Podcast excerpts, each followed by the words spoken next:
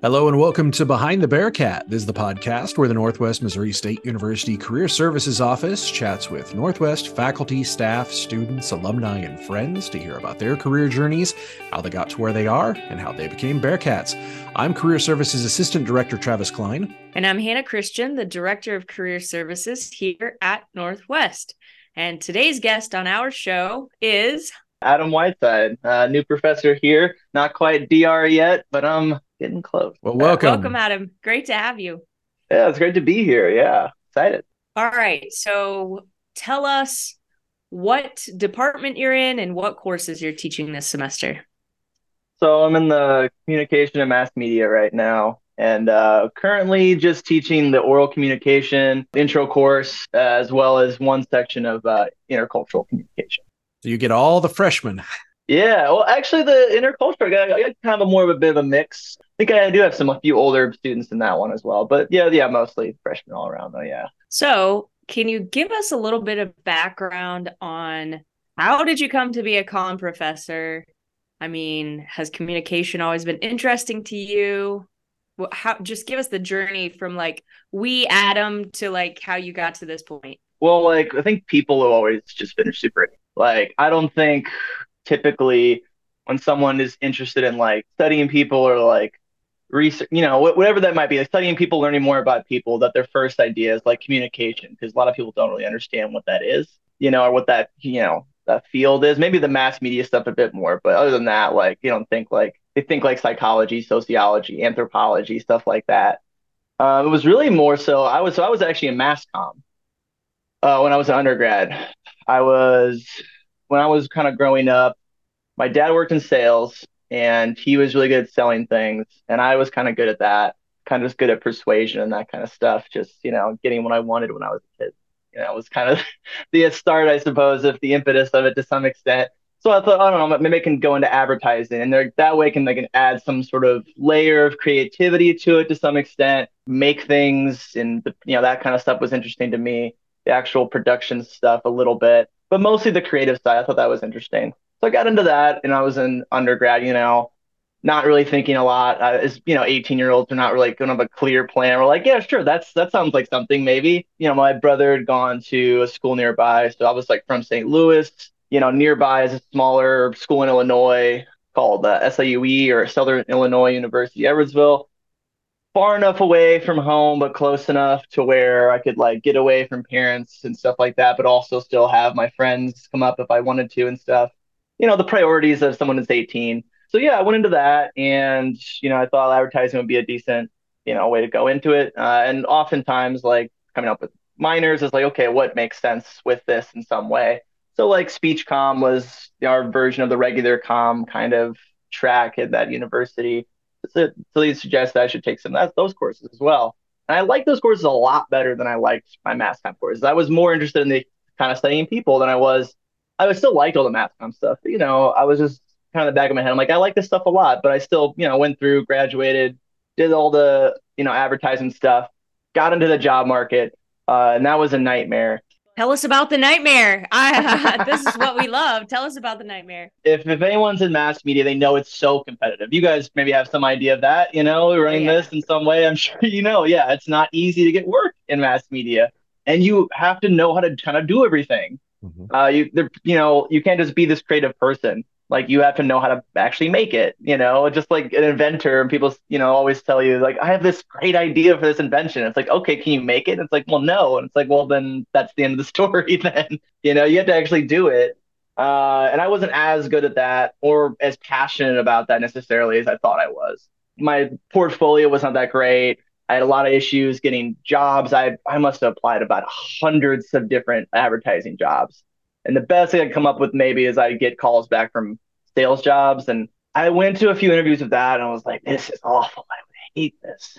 and I kind of just had a, a, existential crisis. I'm like, I don't even think I like what I went into even because I'm even was even looking into like what the actual work was going to be. Because when you're in school, it's like all fun and games. It's like, oh, you can do an advertise, you know, campaign or do some like make a, a ad or write copy for like these brands or organizations you actually care about, but that's not how it works in the real world, right? You work in an agency, you gotta do whatever they tell you, you know. Uh, you know, even if you have some kind of oblig, you know, uh, uh, you know, issue with whatever organization, you don't agree with them and stuff like that. There's a bit of like that and kind of reflection on like, you know, is this like a good thing to do with my life? Is this like valuable? You know, my kind of kind of part of the the bad parts of the world in that way, you know, like helping these major corporations sell more of their stuff.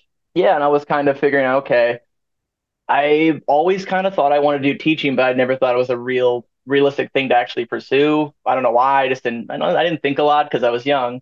But you know, I was like thought one day I'll go back and I'll teach. You know, like even when I was undergrad, and I thought, why do I have to wait for that? Why can't I just do that now? Why seem like a silly thing to do? I always enjoyed the speech com or like the communication side that like studies people all those classes, like family communication, you know, romantic relationships, and all that kind of stuff a lot more than I liked the stuff I was doing. So I went back to my advisor and I was like, I kind of want to teach. I like this stuff, but that's all I got right now. And I kind of in this weird space right now. And we just talked for a while and I kind of decided that I'd be, I would really enjoy going to grad school because I, I never disliked school. I always liked learning more. I always liked being in that environment while all the other kids were like counting the days until the graduation. like I was like, why do you guys want to leave? It's so great here. Like you can go to class, learn these new things every day, you know, and this environment is great and constantly being around all these different kinds of people and, you know, ideas and stuff. And I'm like, why would anyone want want to leave this environment? You know, so I think that was a big part of it. So I decided to kind of go to grad school there and got the idea in my head I want to be professor because I didn't want to teach high schoolers because that's a whole mess. I wanted the most close thing I can get to like an adult person ish. Uh, and I wanted to keep studying when I was studying and keep learning and not stopping the education process. You know, I didn't want to stop learning and stuff, and that's going to be the best way to do that. That's that's the sort of medium, not so long, not so short version of it, I suppose.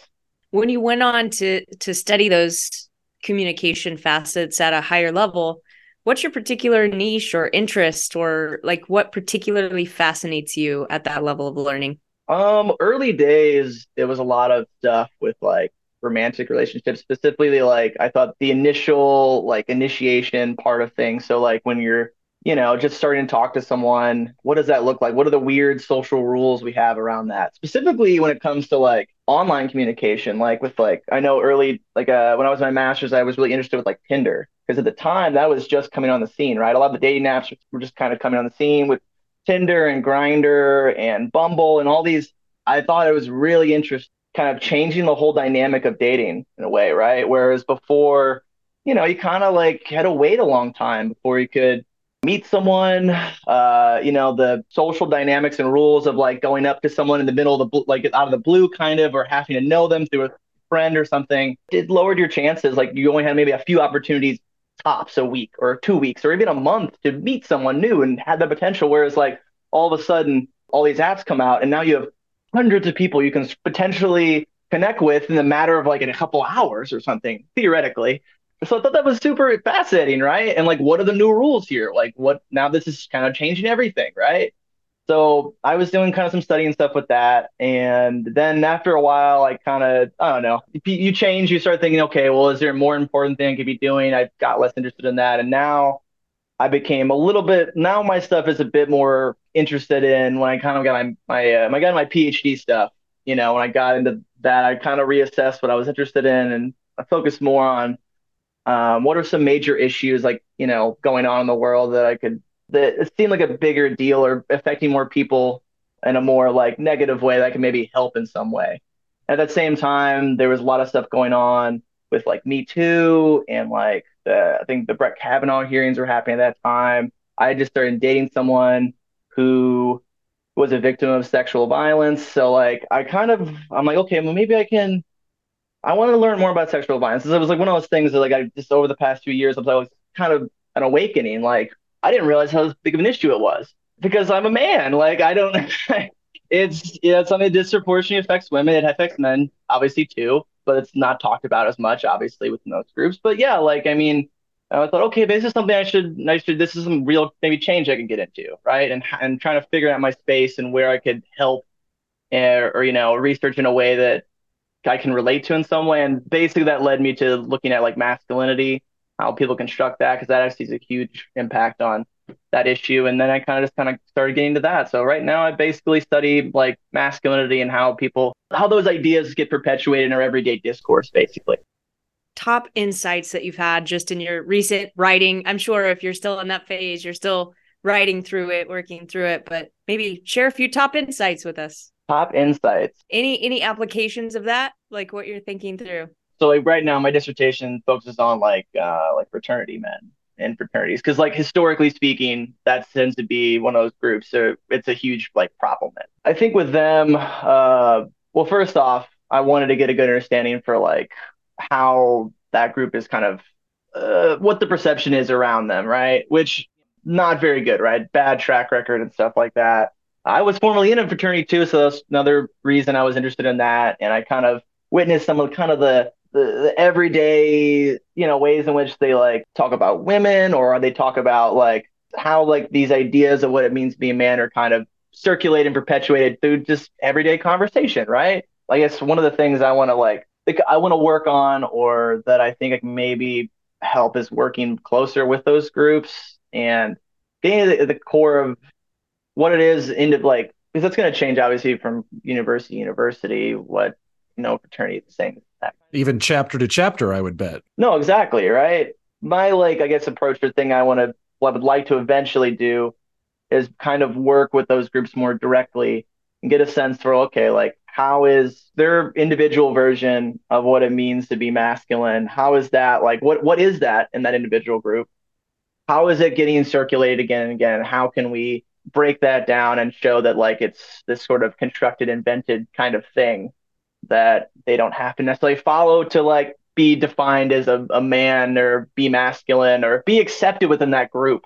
And you know, and, and through that maybe, you know, some of the the issues that we associate with fraternities, with the binge drinking, the violent behavior, whether it be physically, sexually, or whatever it might be, uh, will go down, or at the very least, it'll be uh, less accepted when it does happen, less ignored or like permissed in stuff like that, and excused when it happens with their friends and people in the organization. More awareness, less bystander effect, sort of. Yeah, exactly. Second level repercussions. Exactly right. Excellent. So, how'd you end up at Northwest? So, you're St. Louis area, going to school in Illinois. How did you end up in Maryville? So, I applied to a lot of different places, and I think it was getting to be towards the end of March, going into April, and I, I went to a conference, uh, CSCA, which actually was in St. Louis, but I, I went in with a friend from Ohio. So I was from I came from Kent State in Ohio and stuff, and we decided to go to this conference. Another person in our program got us on some panels and things like that, and we were there, and I just it was like literally the last day of the conference, and I was kind of I you know I did some schmoozing and all that kind of good stuff, trying to put my bug you know bugs in people's ears to like you know hey you want you should hire me but anyway, I was just coming out of the bathroom, and uh, you know, the one person in my program that I knew was just talking to Joy Daggs, who is in our you know, program, uh, Dr. Daggs, and uh, they knew each other. I forget the connection, but they knew each other in some way. He just mentioned that I was on the market, and we just kind of started talking. He's like, "Yeah, yeah, we're looking for someone right now at Northwest, so like you should apply." And I'm like, "That sounds great." And she was talking about the job, and that sounded right my alley. You know, I didn't think much of it because like you know, it's you learn to not get your hopes up too much when you're looking for jobs. You get a lot of rejection. I went back and I got an email from her like pretty soon after. Like it was like the same week I think I met her.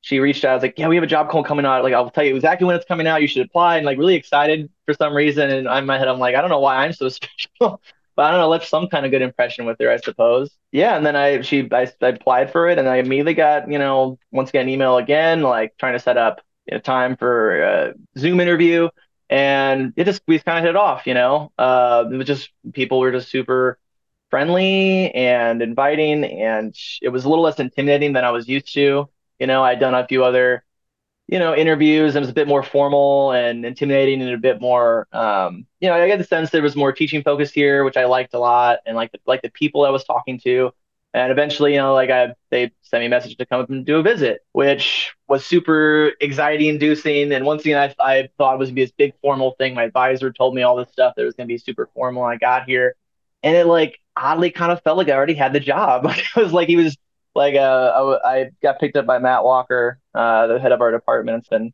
he was just like, the, I think the first thing he said was like, relax like I was just exuding, I guess, like stress and anxiety, you know, as you'd imagine, because it's like this is like my like future in life, you know. and I really wanted the job. So like, yeah, I mean, they were just so friendly and wonderful the whole time I was here. And I liked, you know, the vibe here, like it was very student oriented, student focused, less crazy R1 research, you know, par- the publisher perish and all that good stuff, which is what, you know, I was wanting to avoid. So yeah, I mean, everything just clicked well and stuff. And, you know, they offered me a, gave me an offer shortly thereafter. And here I am. So I just put about three concepts together there in that story because I think you've given me a good tip. And I'm going to show you how your masculine construct is actually helping me with this concept. So okay. you said you went to the restroom and your friend. So basically, what I'm hearing is if you're looking for jobs, you need to have a job wingman because you were just doing your thing and your job wingman was like, "Hey, my buddy's on the market," right? So yeah. again, masculine construct, maybe women aren't aren't flying around like this, but useful yeah. tool in knowing like, "Hey, I'm looking for a job. It's going to be difficult. I'm going to have rejection. I need an assistant over here who's like feed me all the love who's like hey so and so is available right so and that kind of ties in with the dating app thing too right yeah. because before you had to have like you're gonna go to, go to a bar go to wherever gotta have this person who's like selling you right but tinder sells you right i mean you put yeah. yourself on tinder and then you sell yourself i guess so i'm just i'm thinking through all these concepts travis we may not need to schedule friday afternoon podcasts anymore right. because think weird things come out for me from Friday afternoon podcasts. But anyway, just thinking through that, like, I mean, we and we help students too, but I don't mm-hmm.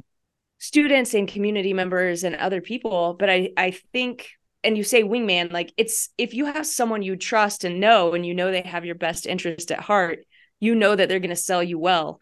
People trusting us. I mean, we we have a, a full time staff staff to student ratio of what is it, Travis? Like one to 2300 yeah. yeah yeah so it's a little hard for each of us to do that individually but super willing to try you know if anybody comes in and we do help lots of students and lots of alums and lots of staff but if you have someone just to anyone who might be listening who's looking for work and just facing that situation find i'm going to call them a wing person right find yeah. yourself a wing person that that's uh that's what Adam taught me today. Wing person in the job market hunt is a really really good thing to have.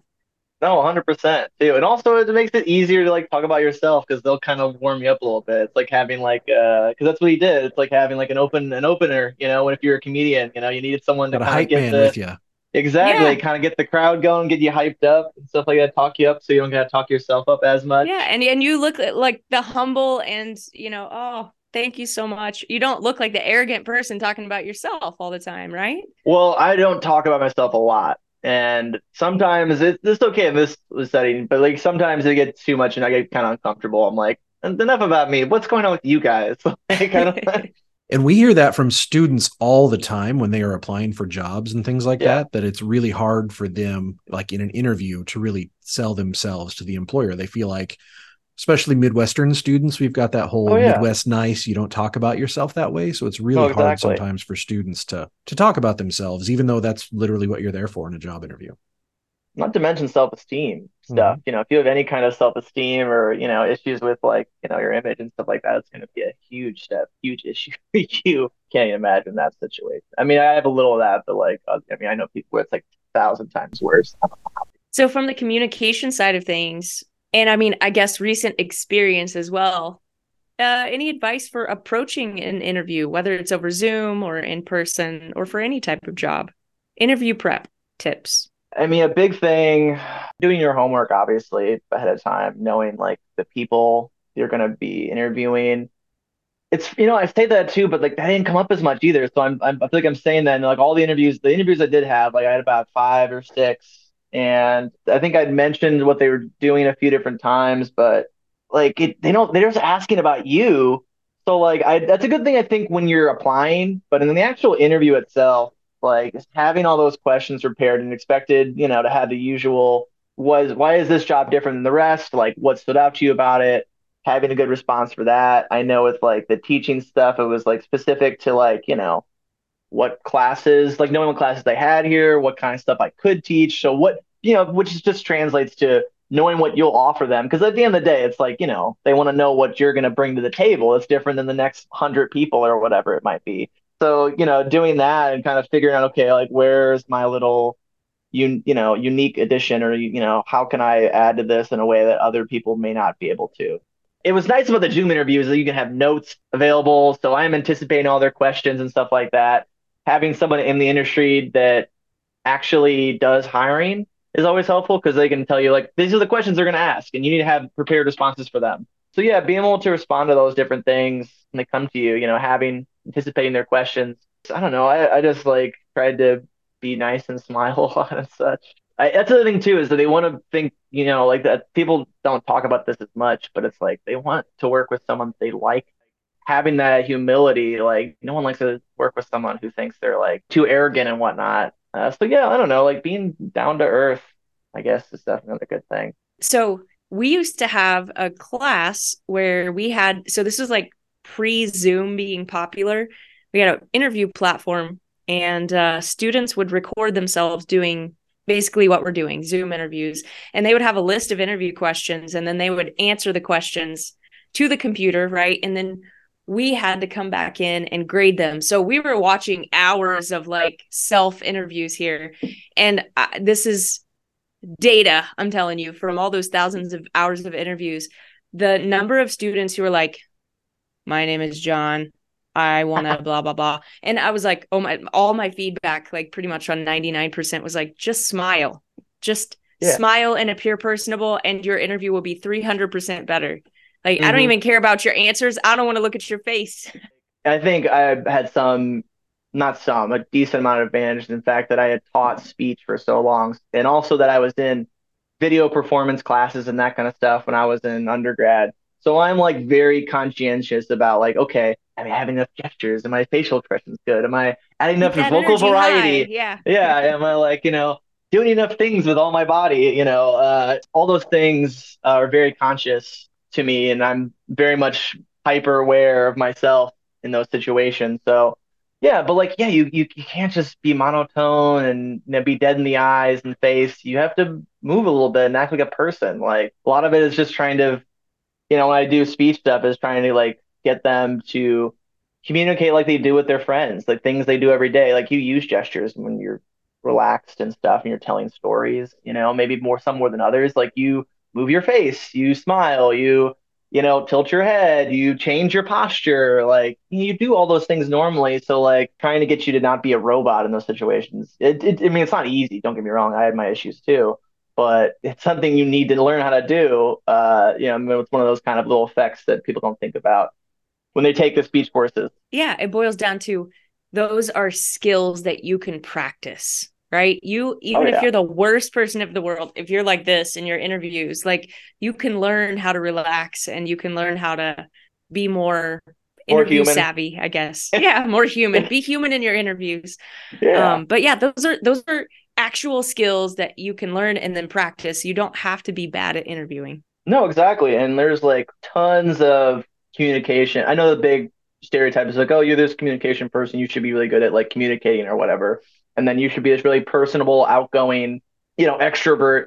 But a lot of communication people I know are not that. They're like very much introverted and they kind of learn the skills to pretend when they need to. But that's what we're all kind of doing, right? Short bursts, not yeah, all Travis the time, just when you're on. Yes, I was a broadcasting major, and I'm about as big as an introvert as you can be. But you just no, exactly. small little performances, little little vignettes, little play, little pieces. Yeah, and that's that's when you're on, and then when you're off, you are off. Yeah, no, you go home, shut the blinds, and be alone, and don't talk or say anything to anyone. Yeah, like that's your little social break. But yeah, you got to be on when you're on. Yeah, you got to be learn how to do that stuff, even if it's not you know natural or comfortable.